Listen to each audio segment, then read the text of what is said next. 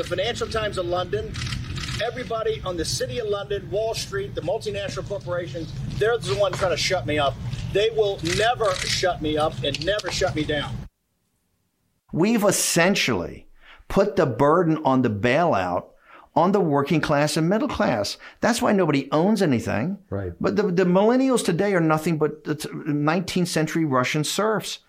They're better fed, they're better clothed, they're in better shape, they have more information than anybody in the world at any point in time. But they don't own anything. They're not going to own anything. Okay, and they and they're twenty percent. If you take if you mark in time against their parents, they're twenty percent behind in their income, and there's no pension plan in the future. They're they're all gig economy. We've literally destroyed the middle class in this country. Okay. And both political parties. By the way, this is not about Republicans and Democrats. Right. This But- is this is this is the way the system works, and this is the way the system comes together. Good morning and welcome to the War Room. Today is July 21st in the year of our Lord 2022. I am Terry Schilling filling in for the great and amazing leader, the legend, Stephen K. Bannon. Thank you all for joining us. We have a packed show today. We are going to be talking about election integrity. We're going to be talking about the marriage votes in Congress. We're going to be talking about what's going on in Italy. We're most we're going to start off with talking about uh, what's going on in the court case with with, with Steve Bannon. Um, we've got uh, Jack Posobiec here with us, joining us uh, to start us off. Jack, bring us Yeah, in. Terry, Jack's that's right. down So Tampa. That's Right, so I'm down here. I'm in Tampa, Florida. You can see behind me, this is the Tampa Convention Center. We are just now starting Turning Point, the SAS, the Student Action Summit. We are getting, and right now this morning, you can see behind me, and you'll probably see throughout the show as we go on, we'll be bringing in some people from Turning Point, from the event. This really is becoming the center of the conservative universe this weekend. So tomorrow we have Governor Ron DeSantis, the great governor of this freedom state. Then Saturday, of course, right here in this very building, just through those doors, right up those steps behind me, President Donald J. Trump will be addressing the audience of thousands that are getting here. But as you can see, I also want to say a huge thank you out to Rumble. We are, we are using their Rumble studio space right now to be able to do War Room, to be able to get it here. They set it up at the last minute for us. It's amazing. Thank you so much to them. But we have to get into the news because there's so much going on around the world. We're going to talk to Ben Harnwell pretty soon here in Rome because we're seeing the resignation of Premier Draghi. We knew this was coming. We've also got situations, tanks on the streets of China, the CCP cracking down, the runs on the banks, the freezing of bank accounts. What else are we talking about? The, the um, Nancy Pelosi talking about making a trip to Taiwan, Biden the military trying to stop her from doing that, from standing with Taiwan at a time like this where we know what's coming down. The people of Taiwan, the people know that the CCP is bearing down on them. We've got a world on chaos. And President Biden, meanwhile, is out there telling the world that, oh, I've got cancer. Wait, do you have cancer or not? And then the White House has to walk out. He's feckless. He's ridiculous. They said he's talking about something else, right? You have a show president while Steve Bannon is on show trial. And that's why I want to bring in the great now Viva Fry, the lawyer who's been doing an excellent daily recap podcast, shooting to the top of the charts uh, on Apple, talking every day about what's going on in the trial. So yesterday we saw the prosecution arrested, but there were a lot of legal bombshells that were going on, the back and the forth. It's been a roller coaster. So Viva Fry, let's bring you in. Let's get some color of the recap that you've been doing for the Post Millennial. How's it going? I'm just I'm just trying to back up without pulling my computer down to the ground. Uh, the recap for the post millennial put out an episode last night. Prosecution rested its case after two, I won't say stellar or qualify their testimony, after two witnesses, general counsel for the committee and the FBI investigator Stephen Hart. And I mean, look, they proved essentially what they need to prove in order to have a chance to succeed or in order to succeed on this claim. Bannon was served with the subpoena. Uh, he knew of the dates. There was some back and forth among the committee and Bannon's counsel. Bannon refused to comply, took to social media, made some public posts from his verified Gettr account indicating that he was not complying. Uh, they referred the matter to the investigator. If you can imagine, there's nothing more serious to investigate at this point in time in American history and politics than Stephen Bannon's contempt of Congress. FBI investigator Stephen Hart checks out some social media posts, is satisfied that the elements are there for an indictment, and then they submit it for uh, for indictment to a grand jury, and that's the evidence. They close it. S- some interesting developments uh, related to some documentation that was allowed into evidence. Uh, the letter, the recent letter from uh, Donald Trump, uh, purportedly waiving the privilege that was Well, this allegedly is huge. This given. is huge. So, so I want to drill this home for the audience back back there. So we have a letter now from President Trump that they fought tooth and nail to not be presented in this case. They didn't want this letter in. They didn't want this evidence to be presented. This letter from President Trump, which specifically speaks to executive privilege and the case of Steve Bannon. Viva, what are the implications of the fact that this has been now allowed into the jury? What does it mean for the trial? And what are the implications of the use of executive privilege, this argument in general? Well, so- my understanding is that legally speaking, there it's questionable whether or not it was bona fide, legitimate executive privilege. That's a separate question at law. The question of fact is whether or not Bannon, as a matter of fact, thought that he had executive privilege, and thus he was not defying the congressional subpoena. He could not legally comply with it. So there's a question of law, which is for the judge, and then there's a question of fact, which goes to Steve Bannon's mens rea intent. The issue about this this correspondence, among others, oddly enough, it was the prosecution that opened this door uh, for this correspondence, and in particular this letter, because they it was the day before yesterday. We're saying that we want to admit correspondence between the committee and Bannon's attorneys, uh, which referred to executive privilege, which the judge last week said Bannon can't raise as a defense, nor can he raise the legitimacy of the committee. So they opened the door for this. I don't know why, but on the one hand, you know, I could look at this letter and say both sides are going to spin it the way they want. And if I'm prosecution, I don't mind this letter coming in because you know darn well that this letter, drafted by Trump in a way that would incense his adversaries and please his his his allies or his followers or his supporters. This letter says, yeah, I, I'm I'm waiving the executive privilege, uh, and Bannon can testify.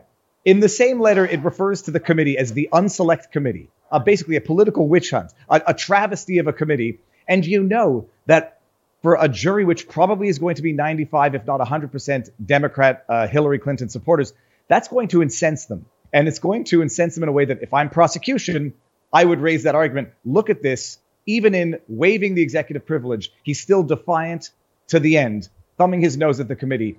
But the implications, Bannon can now argue as a matter of fact that he thought he benefited from executive privilege, which goes to the mens rea of the criminal intent here. You got actus reus having committed the act, mens rea having intended to commit the act.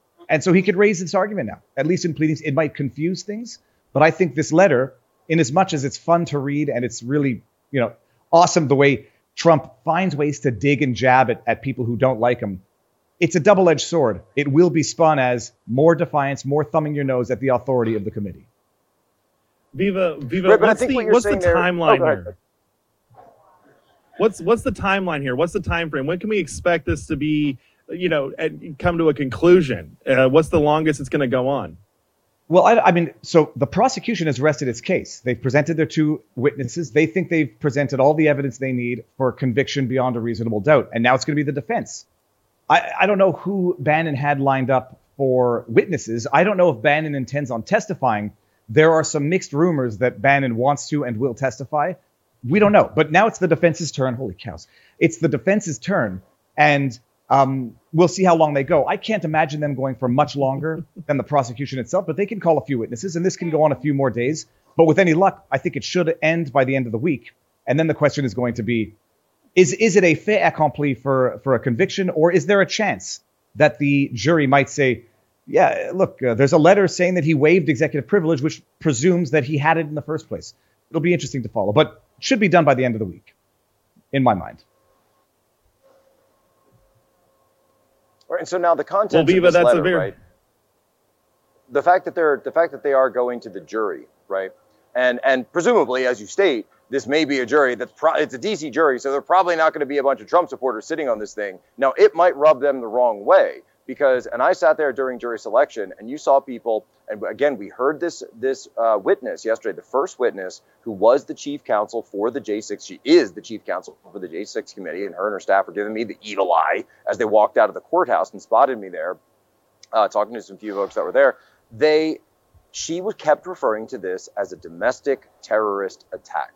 Domestic terrorist attack that led to multiple deaths over and over. And through the course of that jury selection, we saw that essentially the jury mostly agrees with her assertion of that. And so when you've got a guy like Stephen K. Bannon there in front of a jury like this, when you've got a guy like Donald Trump who's coming up into a situation like this, and they know, right, they know that these jurors are their people. Does it actually run the risk of them saying, look, this guy's on the side of Trump and we're going to convict him because we don't like him? And that really dig- digs back to the question of political bias. And that's what the defense was getting into. Jack, I mean, it's an interesting point. It's a double-edged sword. The dif- the distinction between uh, defiance and resistance is perspective. Trump's side is going to see this as resistance, and the jury probably will see this as more defiance. I mean, I don't know if the jury is seeing Bannon take to the podium before every day of trial and speaking to the world, using this trial as a pretext to speak to the world. I suspect they are. I suspect anybody who is not uh, a supporter of Trump or who loathes Trump will see this not as resistance, but as defiance, justifying a sanction. We'll see. But it, it might have been a, a, you know a done deal from the beginning. Uh, but yeah, and I could see a jury getting incensed by this. You have Donald Trump referring to this committee as unselect, sham kangaroo court, travesty of justice, where some of these jury members are, in fact, and probably still do see this as an insurrection, an act of domestic terrorism, a term that was thrown around the House Resolution 503 more times than you can count, and they believe it. And so they're going to believe that it was an act of domestic, terrorism. And here you have Steve Bannon, the ringleader, saying all hell is going to break loose, uh, flouting the authority of the committee and making a mockery of this trial, and Donald Trump aiding and abetting through this letter. But but who knows? Uh, I think both Trump and Bannon at this point are using this trial to speak to the world and not necessarily to the jury. The misdemeanor from hell. oh, two, two, two counts of contempt of Congress for failing to appear and for failing to produce documents of someone who was not even there the day of, is an extremely popular uh, social media personality, has a huge platform. Uh, this was not about any aiding and abetting or having anything to do with the events of January 6th. It's about making an example of proud spokespeople for ideological adversaries.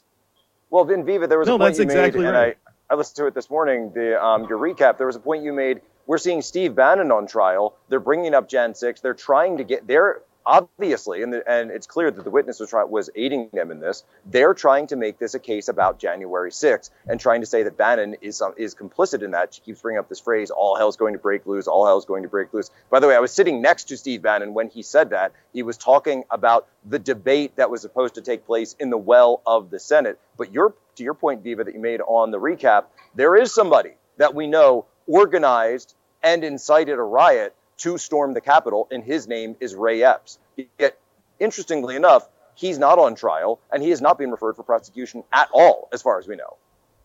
It's it, it is patently absurd, and you know that it's bad when the New York Times comes out and runs a propaganda puff piece portraying Ray Epps not as a perpetrator of this act of domestic terrorism, but as a victim of right wing conspiracy theories that somehow he's just an innocent victim in all of this, and now he's being thrown under the bus by the right, as opposed to prosecuted to the moon by a weaponized DOJ. Ray Epps on camera the day before saying, storm the Capitol, go in the Capitol, on, uh, on the Capitol the day of, by his own admission, going past barricades, being present on restricted grounds, uh, and leaves once the violence occurs. By his own admission, texted his nephew, uh, basically explaining, if not boasting, about his role in orchestrating all of this. I don't know if he's been subpoenaed. I don't know if the House committee subpoenaed Ray Epps. In fact, I don't think they have. Uh, so to suggest that they're going after the actual meaningful players in this at this point would be laughable. Uh, and it becomes somewhat undeniable that they're going after the political players in this, and players as in people who have a platform, people who have been vo- vocal op- uh, opponents, and are now All right. feeling the wrath. Viva, Viva, we're going to carry this into the break. Uh, guys, stay tuned. We got a packed show coming up with Ben Harnwell to cover the Draghi story. Stay tuned. We love you.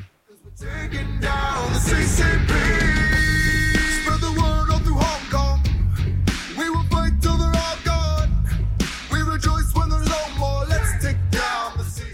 You know what's never good? When your nation's supposed authority on economic policy completely misses the flashing red lights of impending inflation. Now, Treasury Secretary Janet Yellen has finally admitted, quote, there's been an unanticipated and large shocks to the economy that have boosted energy and food prices and supply bottlenecks that affected our economy badly that I didn't at the time fully understand. End quote. You know who understands the real threat of inflation? People who invested in gold and silver with Birch Gold Group. They're protecting their savings from a highly turbulent economy by diversifying their 401k or IRA into gold, physical gold.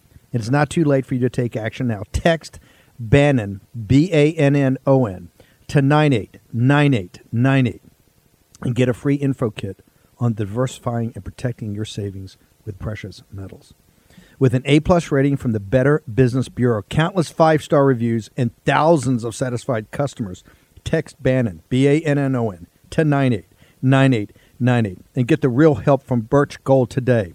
Again, text Bannon to 989898 to claim your free, no obligation information kit on protecting your savings with gold. War Room. Pandemic with Stephen K. Bannon. The epidemic is a demon, and we cannot let this demon hide. War Room Pandemic. Here's your host, Stephen K. Bannon. Welcome back to the War Room. We are going to turn it right back to Viva. Viva, what next? Uh, close this thing out. Give the, give everyone an idea of what to expect next and what's going to happen. Uh, so prosecution has closed its case. They're going to start back up now with the defense uh, presenting their witnesses. I presume there might be some form of counsel for Bannon in there to speak to the letter i- invoking executive privilege. Uh, Bannon might himself testify since he's been using the podium outside to do it quite vocally, so he might seize the opportunity. And then they close up, and then there's going to be closing arguments and a verdict. I, I, I suspect it's going to be done by the end of the week. I don't see how this can go on for much longer. We'll see what the day holds today, but uh, that's it. I'm, I'm not changing my initial prediction. Uh, I think this was a done deal from the get go. Prosecution has gotten its evidence in, service of subpoena, non-compliance, and I don't know that Bannon is going to be able to invoke any defenses that are going to be um, accepted by this jury. All right, where can where can folks find you? Where can they find uh, the podcast? How, how do they get to this to stay up to date? So we get you can find I've been doing daily streams on my YouTube and Rumble channel Viva Fry. You can find me on Twitter the Viva Fry and the Post Millennial. I've been doing daily exclusive summary analysis updates at the end of the day. You can find that on the Post Millennial and I've been tweeting out the links to that left, right, and center on Twitter. Viva, thank you for your service. You got a beautiful little girl. Don't think we the War Room missed her popping into that oh, shot. That was the best part of your whole segment. He's, he's a boy. He's just got long hair like like Oh. his dad. but don't worry, I'm, I'm not sensitive. I'm not sensitive. but I need to get a better lock Oh, on that's the great. Uh, studio door here. Viva, have a great life. We'll see you soon. Dude, thank you. All right, uh, uh, Cameron, uh, can you play that clip of uh, Draghi real quick? dal Senato della Repubblica, chiedo di sospendere la seduta perché mi sto recando dal Presidente della Repubblica per comunicare le mie determinazioni. Grazie per, per questo, naturalmente.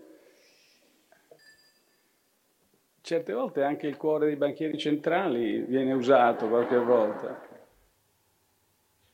Harnwell, break this down for us. What the heck is going on in Italy, and why does this matter? Morning, Terry. Morning, Potter. Well, today, this is something that the War Room predicted around 10 days ago. The government here in Sri Lanka is a coalition government, tenuous, tenuously held together at best, has finally fallen. The, the Prime Minister, Mario Draghi, who, as, as we know, isn't elected, he's a technocratic president. He's not, not a, a president of the council, that is, I should say. Um, he's um, not a deputy of the lower house. He's not a senator. He's simply picked by the president of the republic. And it was to the president of the republic, Sergio Mattarella, that he went. That's the, the official residence behind me, the president of the republic's official residence, the Quir- Quirinale. And he went, uh, Draghi went here, just came here this morning, and he uh, submitted his resignation for the second time in two weeks. This time it's been accepted. Look, the thing, Terry, I want to drill down on in this is because the Western media is pushing out so much disinformation. It's absolutely unbelievable. They're saying, oh, the government fell because one of the coalition partners was unhappy to do with an incinerating um, an incinerator dump um, uh, just outside Rome. This is absolute nonsense. The reason this government this government would still be in place until the end of the legislature. Mario Draghi would still be prime minister until the end of the legislature. But for one thing, there is massive social dissatisfaction in Italy right now due to the high cost of living and high fuel, um, inflation, and all of this can be traced back to the insane policy of our sociopathic overlords with regard to Ukraine and specifically Italy that is say Mario Draghi was in the forefront of the of the pro Zelensky brigade. This is more than Olaf Scholz in Germany, more than Emmanuel Macron in, in France. The question is now, with Mario Draghi out of the picture, who is going to be leading the pro Zelensky faction within the EU? Well, Ben, my question, of course, is that we're seeing um, we're seeing the fall of this government in in Italy. We're seeing the the Vespas riding behind you as I've got the the students walking around behind me here at Turning Point uh, at SAS. I'm down here in Tampa, Florida, the center of the conservative movement. But we're seeing the collapse, the crush of these governments. They pursued these ESG policies. They shut down their own gas. You've got the Germans, right? They're talking about potentially having to chop wood for the winter is there anyone in Italy, is there anyone in Western Europe that has an actual plan forward when it comes to energy? Because if you continue to do this, if you continue the financialization of markets, as Steve said at the beginning of the show, we played that clip of him, then you are always going to lead to populist uprisings and you're always going to lead to leaders, by the way, like Donald Trump rising up to fight back against these corrupt elites. Is there anyone in Italy with any semblance of what they used to call common sense? Um, not particularly, Jack. Though I have to say, the strategy that the most political uh, parties seem to be seem to be adopting right now is the blame Putin strategy. So the high prices, the high food prices, the high fuel prices, blame Putin, and that has carried the you know, all of the 27 member states, and perhaps even to some extent the failing Biden administration along as well. But the more these prices bite, the more people feel impoverished, the less they're going to be satisfied with what, which, which, with what are effectively easily disprovable lies. Don't forget, Jack, one government has already fallen because of the, the New World Order agenda, and that is the government of Sri Lanka. Now, there are several other governments shuffling on immediately behind Italy. Italy's not going to be the last government now that's going to fall. Already last week, we had the Latvian Prime Minister tending, tendering her resignation, um, seeking a fresh uh, mandate from from the president of the the the the, the, um, the Latvian uh, Republic. There are other countries that are stacking up now. So it's like it's like at the airport at the airport when, when the the aeroplanes are all circling around and ready to land. Behind Italy, there are a number of other countries, and time, all, all that is required is for time to, to, to flow, and other countries will start to collapse as well. Jack, if I could just say one thing, however, now I've not seen this reported in any um, mainstream media. Um, so I'm going to go ahead and say this, right? I haven't had a chance to, to double verify it, but I'm going to go out on a limb. There are reports that this morning, when the, the moment um, Draghi tendered his resignation, Vladimir Putin augmented the gas supply from Russia to Italy by 70%. That is by 21 wow. to 36 million cubic meters a day. So this is a clear sign, right? And this is a clear sign that, that two, I, am I'm, I'm working on it. You know, I had to get out here pretty quickly, but uh, um, I, I, hope to confirm that later on today. But what, what this means, Jack, is that Vladimir Putin has the economic viability of the, the EU member states in his hands. He can pull them um, like, like, like uh, as, if, as, if, as if he had them directly. Now, the two countries that will affect the most is Italy, but before Italy, Germany, which are the two EU countries most dependent on Russian gas that are pushing hostile policies towards the Kremlin right now. There are other EU countries that are just as dependent on Russian gas, but they're they're taking a more prudent line. So it, it seems to me to be clear that Mario Draghi, who he singled, he went out of his way to push a hard line, a hard anti-Moscow line. He went out of his way publicly to say to the, his EU um, member state colleagues that, that, that he wants to get a, a price roof imposed on Russian fuel, right? So they used to say that the EU would would would, uh, would fix a price, and and Russia would either sell at that artificially low price to Europe, or it wouldn't sell at all. Um, and Mario Draghi was the ringleader of that. So he went out of his way to antagonize Vladimir Putin. The economy was suffering because of the, the, the, the gas, the Russian gas withdrawal, and that just floated back up to normal today. So that there's a clear cause and effect consequence here. First order, second order, third order, fourth order consequences. This government would still be secure. I repeat, Mario Draghi would still be secure if it weren't for um, the, the, the, the, bizarre policy that was not furthering Italy's national interests well, with regards to Ukraine. Um, sorry, go ahead. No, Ben, and they, as they always say, we've got a couple of minutes left here in the segment, but as they always say, the enemy always gets a vote because we're already seeing now, and as I mentioned to you yesterday, Lavrov came out and saying that they are changing the parameters of the special military operation and they are now looking at territories beyond Donbass, beyond Donetsk, Lugansk uh, provinces, those oblasts, that they are now, and essentially, I believe, I think everybody knows that they are saying this in response to the long range weapons, the HIMARS uh, long range rocket system that's yep. been sent over by the West. And they are now essentially, right, I think everyone knows that what they're talking about Mykolaiv, Odessa, the entire southern coast, Novorossiya is something they refer to it as, uh, looking at a landlocking of Ukraine. Is, is there a reason, and as we close this out, why, and, and, we might be able to hold you over to the next um, uh, the next break. Uh, well, ask Terry about that. But is there an ability to to understand that both sides have have some have a, have a say here?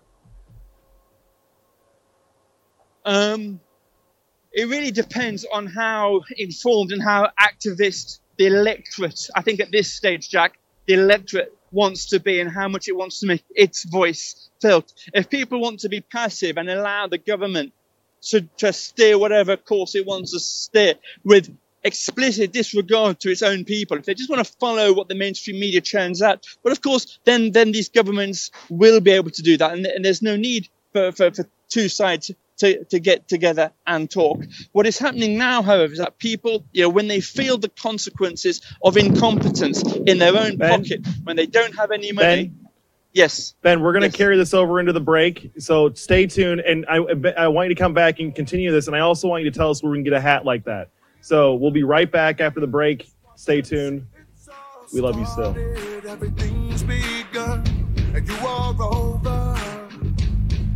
We're taking down the CCP. Spread the word all through Hong Kong. We will fight till they're all gone. We rejoice when there's no more. Let's take down the CCP. Hey, did you hear where this uh, Arizona real estate agent found the home she lived in listed for sale? Hey, the problem was she wasn't selling her home. She was the victim of home title fraud, a devastating crime happening all over the country. According to the expert at Home Title Lock, the crime is incredibly profitable and hard to detect. An identity thief simply fakes a title transfer for your home and refiles it as the new owner. Then he takes out loans on your home or sells it.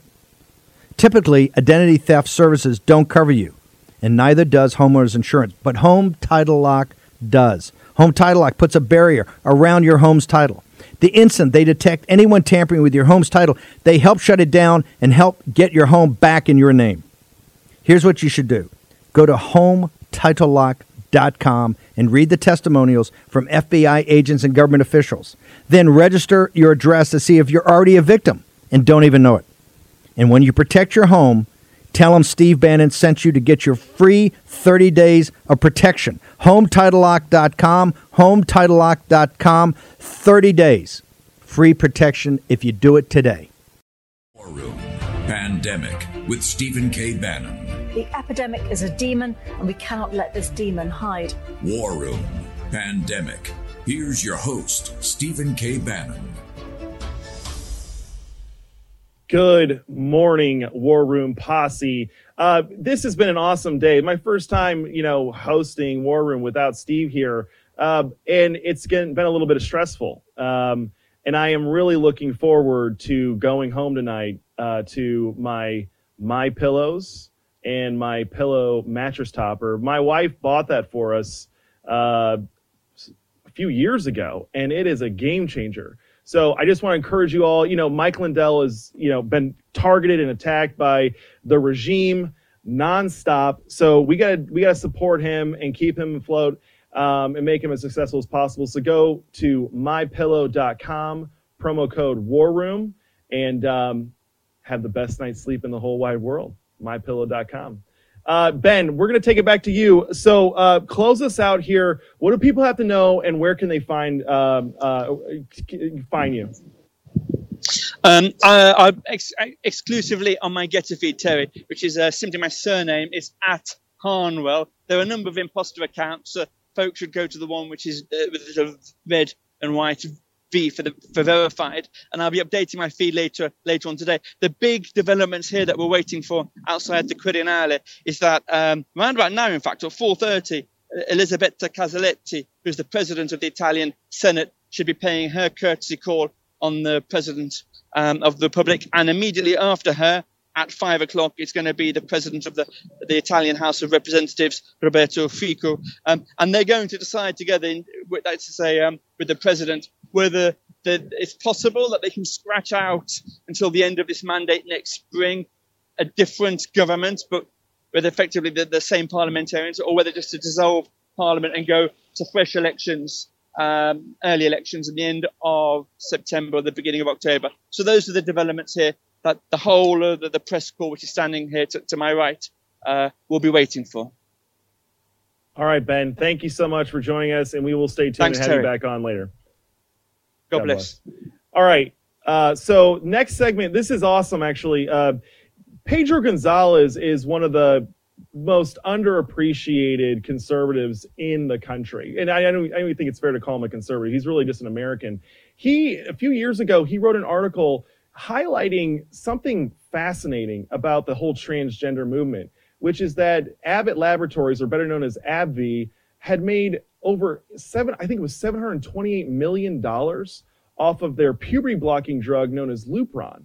Uh, in in one year alone, I think it was 2019 or 2018, and that that was a few years ago, and it got my whole my mind changed on how this transgender fight is really not just a bunch of gender confused people, but it's really now an industry. There are people, there are shareholders, there are corporate jerks who are profiting off of the exploitation of children. So uh, Pedro and I are actually teaming up on a report, and I've asked Pedro to join us to kind of talk a little bit about this and and what he's found as we've been going through this research. So Pedro, run us through this, right? Like this this transgender thing. The left would have you believe that it's just a bunch of uh, people who feel uncomfortable in their bodies and they want to live as they as as they they feel. What's really going on here? Yeah. Well, Terry, first, thanks for having me on. This issue, I think, is unprecedented in the sense that there is so much power and money behind it relative to the size of the group it claims to represent transgender people, people suffering from gender dysphoria, really. We've really never seen anything like this. I mean, this is really an international thing. It, it goes beyond the United States. The report that we're working on is, is limited to the United States, but it's actually astonishing that once you take a closer look at this, you really kind of have to take a step back and ask yourself what's really going on here. So, just a kind of snapshot the global market valuation for sex reassignment surgery is expected to exceed more than 1.5 billion by uh, 2026. This is a massive industry. And like you said, it's not just about helping people that would improve their quality of life by permanently mutilating their bodies and ultimately really becoming lifetime customers of these various medical and pharmaceutical companies because that's actually what happens. Once someone decides that they can change their gender, they actually become dependent on certain industries. The healthcare industry, the medical industry, the pharmaceutical industry, they need to constantly be going to clinics and constantly be taking drugs as part of this process, right? So there's a whole lot of interest involved. Yes, there are ideologues. In other words, there are radicals who are pushing this stuff on on us, on families, on children, on younger and younger children all the time. Those people are real, they exist. But the real problem is that they're being aided and abetted by these massive corporations that have tons of power and are able to get what they do all the way up to the White House. And I can I can get into that if you'd like. No, um, no, but I just I want to credit you on this, right? Because you really tied the. It was out there. The, the the corporations, big pharma, these hospital industries. We all know that these surgeries and these hormone treatments cost a ton of money. But you were the one that connect the dots of you know the profits. I'm just wondering if you can talk a little bit. I want you to continue your points and go into that. But can you talk? Because the thing is, when you start making profits off of this stuff, you can then Yeah. reinvest that into lobbying and politics, Yeah. where you can garner power. And I almost wonder if that's the main push behind the Equality Act and and and the transgender legislation that's out there. Well, I think again, there's the ideological component, and you can't dismiss these true believers. There are people that really do believe in this stuff. They're wrong. In fact, they're insane, and a lot of them are deviants. But really, the power behind them is not that their ideas are sound or that they're based on, you know, proper studies and things like that. Oftentimes, the evidence that contradicts their findings is suppressed or severely qualified. So again, it's not like their arguments are better. It's precisely what you just said. There are massive entities, not just corporations, but also billionaires that are backing them and backing their beliefs that benefit from this stuff. And that's ultimately what what tends to drive this forward. And a, a great example that kind of shows a, a snapshot of this relationship, I, I call it the transgender Leviathan just because it's so massive and it's so uh, Byzantine in the way that it's it's arrayed against us. Uh, the White House recently cited a study produced by the Trevor Project, arguing that it's necessary to transition children who are experiencing confusion about their gender in order to reduce the likelihood of suicide. Right. So that claim itself is is already flimsy. I mean, there's a lot of evidence that suggests that transition therapy doesn't actually reduce suicidality. In some cases, it might actually worsen it. So that we put that aside, right? But what is the Trevor Project? What is this not this LGBT nonprofit that the White House is citing? Well, the Trevor Profit, uh, the Trevor Project also has an association with AbbVie uh, through the AbbVie Foundation. AbbVie Incorporated happens to be one of the companies that produces Lupron, which is one of the top two uh, puberty suppressing drugs that's used as part of the transition process. And if you look Off-label at- use, though, right? I mean, the FDA has Right, never approved it for that. That's exactly right. It's used for other things, uh, specifically related to like types of cancer, like prostate cancer and precocious puberty, early the early onset of puberty. But the FDA, I mean, I don't know how much that is worth, right? The FDA, but the FDA has not officially approved its use for suppressing puberty in children. And the really important thing is, is that once you start doing that to kids, suppressing puberty, the likelihood of them taking the next steps, each of which is more and more irreversible, increases dramatically. It's like a gateway drug, right? But anyways, AbbVie Pedro, Foundation. Pedro, Pedro. Go ahead. We, we we got some breaking news. Where can people find you? Uh, you can find me at uh, chroniclesmagazine.org, and I'm on all social media platforms at E M E R I T I C U S. Pedro, you are a legend. We're going to get you back on to talk about this report. Thank you for your service. Uh, guys, this is just breaking. Uh, President Biden has tested positive for COVID. Uh, that's obviously going to have huge implications. He's already not a real commander in chief. He's out of his element. He's out of his mind. He's he's a puppet president. Jack, uh, what's going on here? What do you think is going to happen from this? Is this is this a small thing? Well- Are they going to use this as an opportunity to get him out? Well, and, and first of all, just have to say thank you so much for bringing Pedro on. I mean that I, Pedro is amazing, totally underappreciated. And by and your point is, it's not that he's a writer or a journalist or a reporter. He's a Sicario. He's a Sicario. but when it comes down to this, when it comes- President Biden, right? So vaccinated, boosted, masked all the time. Joe Biden comes down with COVID. The guy who can't even stand upright on a bike. Yesterday, he said he had cancer. He had that slip of the tongue. I think he probably, that was a Freudian slip. He knew that he had COVID yesterday. He knew that something was going on. He knew that he had it. Terry, here's what's going to happen. This is the moment that Kamala Harris takes over. Get ready, America, because we're going from the commander in chief to the cackler in chief. We are going to have her up there. And let me just tell you something when the work needs to get done, we're going to do the work because we're going to walk and do the steps of the walking to make the work, to take the work that it's all good. No, you're going to see Kamala Harris. I've said this from the beginning. She is going to be the first female president of the United States. She already was the first acting female the president of the United States. What a that waste. happened already earlier this year. It's cut. Get ready. Embrace the suck, America. Kamala Harris, right? You may have wanted somebody else. You may have wanted to vote for somebody else. We thought maybe we would elect, you know, maybe elect our first woman. No, no, no. She's going to be in there. And the only question in my mind is how long Kamala Harris is going to be in. And she is going to be pushing every single crazy policy from the squad left that she can. And she will use it, mark my words, she will use this to set up a 2024 campaign. You know, clip this, screenshot it, whatever you got to do. She is going to use this time.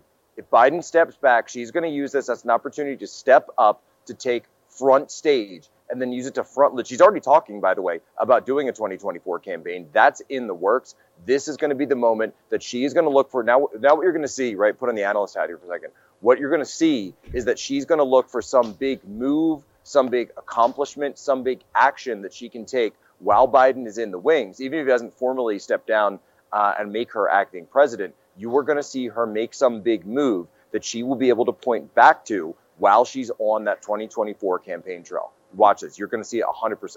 Jack, this is the president that literally no one wanted, no one voted for. I mean, this is insane.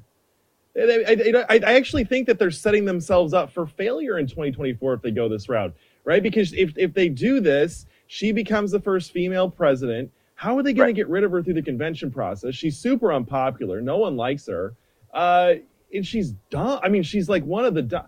I- My mom actually, you know, moms are, you know, my mom's a huge fan of me, obviously, but she said, and she was, it's like, Terry, I'm not blowing you up. Like, I actually think you might make a better vice president than Kamala Harris. We're just saying a lot because I think a terrible vice president, right? But like, what? How Yeah, do they get out of this? I don't see how the, it, it is a nightmare waiting for them. No, and it's a nightmare waiting for the American people. If she is able, look, when you pick a vice president, you're not supposed to pick someone that you know will stab you in the back. That's who Kamala Harris is. I've talked about this White House, the political intrigue, the infighting that's going on since day one. That's now spilled over. Everybody's talking about it now. People used to say, oh, Poso's crazy. He's making this all up, blah, blah, blah. No, we've seen it from day one. Mark my words. Kamala Harris will use this as the ability to kind of she might not formally become you know acting president she might if things get worse we don't know I mean, the guy said he had cancer yesterday right and by the way and the white house came out and they said oh well no we're talking about the cancer that he used to have and it was these you know this melanoma and and some skin lesions that he He's losing his No, mind. he didn't say had he said has the man said he has cancer now he's got covid too so he's got covid and cancer apparently that's your president folks Jack, we will be right back with my great friend Tiffany Justice. Stay tuned. Moms for Liberty coming back. Cause we're taking down the CCP.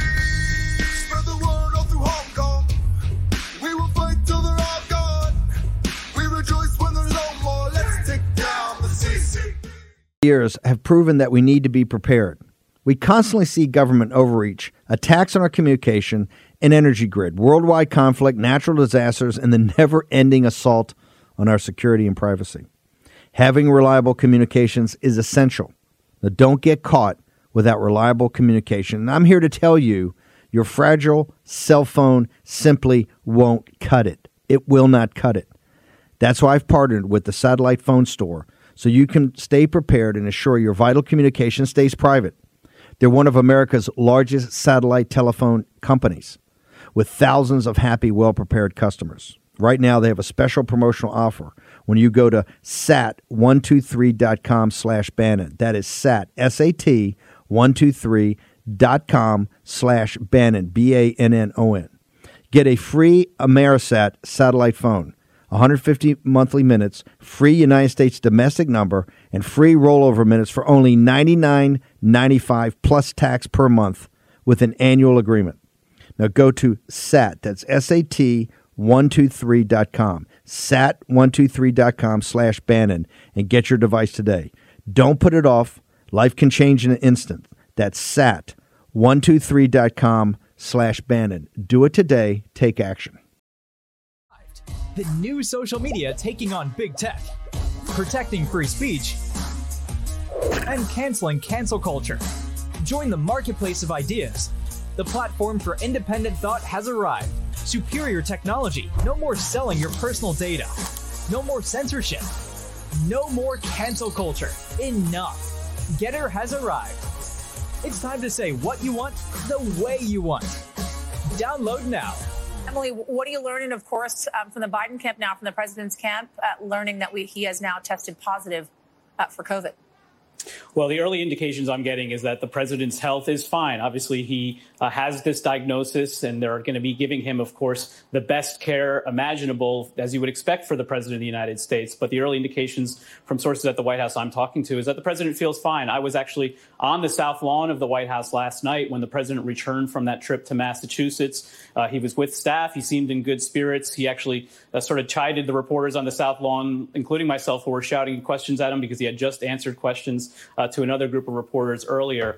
But it's really worth underscoring how significant this moment is. Obviously, the president of the United States being diagnosed with COVID is important, but it's Yeah. important to put it in context as well because this was a campaign that I covered in 2020 in which COVID was the number one issue. Yeah. And the Biden campaign really prided itself on the degree to which they were, and it's carried through to the White House as well, modeling the best behavior, both in terms of precautions. And the campaign took a lot of grief for that so called basement campaign, uh, but slowly re ingratiating himself into campaigning in public. But even when they did that, limiting his interactions as much as possible. And then, of course, in the White House, for so much of the early months, uh, of the administration, even after the president, as president elect, had been given his first doses of the COVID vaccine, extreme precautions were taken uh, above and beyond even what the CDC had recommended in order to keep the president safe. Just in the last few weeks, there has been a, a significant back and forth between the press corps and the White House about releasing the testing results as they were coming in. We knew that the president has what they would call a regular testing cadence, often Mondays and Thursdays.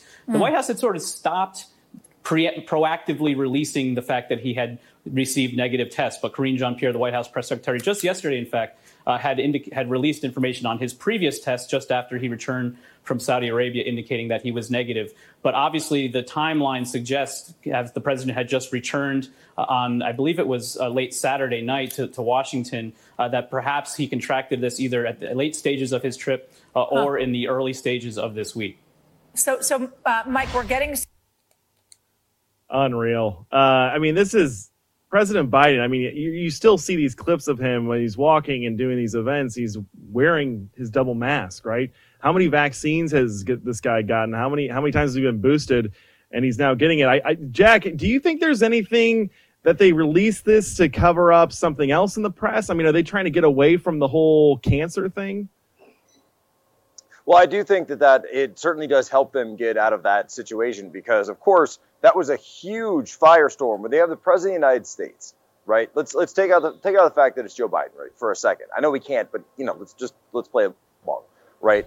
If the president of the United States comes on TV and announces to the world that he has cancer, think about how that's taken around the world. We just had Harnwell on talking about this. Think of how the Russians take that. Think of how the Chinese take that, right? North Korea, Iran. They understand. And by the way, the people of Ukraine that have essentially decided to go, they're going along with this. They're expecting the backing of the United States. They're expecting Joe Biden to be the one in there. Now, all of a sudden, he comes out and he says he got cancer. So, if if and I, I get what you're saying, at right? Because this is a this is a classic political strategy. That if you are accused of something, you admit to a lesser offense, right? So you admit to a lesser offense. So in this case, the accusation is that perhaps it was true that he said he had cancer, but the lesser offense is okay, well, I have COVID, right? So it feels almost Yeah. like a PR strategy. I don't know if that was Yeah. a, if that was any indication of it, but it certainly is knocking all of that out of the headlines now. Yep. No, no, no. That, it, it, it's it seems like that's the case. Uh, I want to take it to uh, Tiffany Justice. By the way, I you know, American Principles Project. I view us as kind of like the dads of the of the pro family movement. But Tiffany Justice is, you know, Moms for Liberty. They're they're the moms. So like, you know, they're organizing, they're nurturing the movement. we come in we're, we're giving politicians spankings you know when they're when they're getting out of line and, and killing our kids in school tiffany talk i'm getting a lot of i'm hearing a lot about this national joyful warrior summit talk to us about that uh, and and and i want to talk about education too but t- tell us about this national joyful warrior summit so we had over 500 people come in Tampa. I think Jack is actually in Tampa right now. So we were there last weekend. And uh, moms uh, and dads and community members from over 30 states came together, and it was awesome. It was inspiring. We helped parents to get tools in their toolbox to be more effective advocates to defend parental rights. And it was just a, a great event to be a part of, and really should be uh, uh, kind of a warning sign for every person running for office. If you're not paying attention to parents, you might have trouble getting elected this season. The mama bears are coming for you. Um, what what I've noticed is, you know, if you rewind, you know, even three, two, three years ago, talks of abolishing the Department of Education were still like fringe. But as we have seen the the incredible i mean the insane overreach right like like gay porn books in our kids libraries this gender curricula uh, all this grooming that's going on in schools there's like that those voices aren't so crazy anymore um, talk to us about this. I mean because what's going on with devos and abolishing the, the department of education? Didn't she call for that she did. So she wrote a book called Hostages No More, and I was lucky enough to be able to interview her um, at the summit on Saturday. And she said that she believes that the federal Department of Education should not exist, and she got a standing ovation for that comment. American parents have seen that the federal government should not be involved in education, and certainly not in the decisions that are being making being made, excuse me, in your local school district. So we saw the um, overreach of the federal government into our states. We also saw the uh, gosh, what's the, I don't even know if there's a nice word for it, the way that the unions manipulated and used their connections with the federal government, uh, with the Biden administration and the CDC to keep our schools closed. So American parents want uh, less bureaucrats to have influence in our children's education. And abolishing the federal Department of Education is one more step to making sure that that's the case. Tiffany, we're running out of time for this segment. Uh, where can people find you? I guys, I'm a huge fan of Moms for Liberty, especially Tiffany. Tiffany, where can people find you? Get engaged. Talk us through that. Absolutely. Go to momsforliberty.org. You can look to see if you have a chapter in your area, uh, or you can start a chapter. Click to start a chapter. You can follow me on Twitter at for Tiffany Justice, the number four Tiffany Justice, or Moms, the number four Liberty. Catch us and, and join us. We have a lot of work to do. That's true. We'll see you guys very soon after the break and you are over. Cause we're taking down the CCP. Spread the word all through Hong Kong. We will fight till they're all gone. We rejoice when there's no more. Let's take down the CCP. Folks, let me tell you about Salty. It's a company that makes a soft gel supplement rich in antioxidants to help people like you and me keep a healthy heart.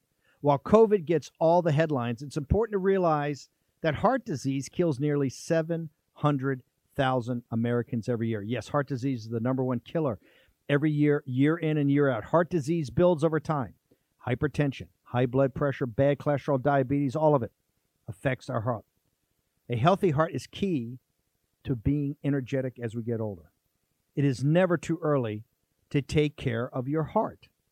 You see, heart disease sneaks up on us.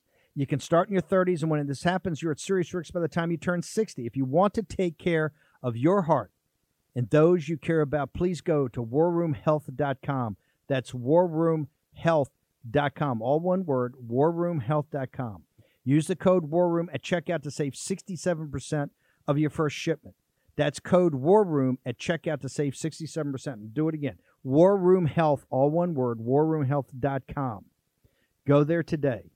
You need, if you're going to be part of the posse, you need a strong heart. You need a lion's heart. How we're going to do that is with Salty. Go there, do it today. Check it out. They put Peter Navarro in leg irons for simply doing his constitutional duty. Now they want to put Peter in prison for standing up for Donald Trump. Please go to Amazon right now and order Taking Back Trump's America to help fund Peter's legal defense. Taking Back Trump's America provides a critical MAGA blueprint to put Trump back in the White House in 2024. Buy Taking Back Trump's America on Amazon today. If they can put Peter Navarro in prison, they can come for all of us.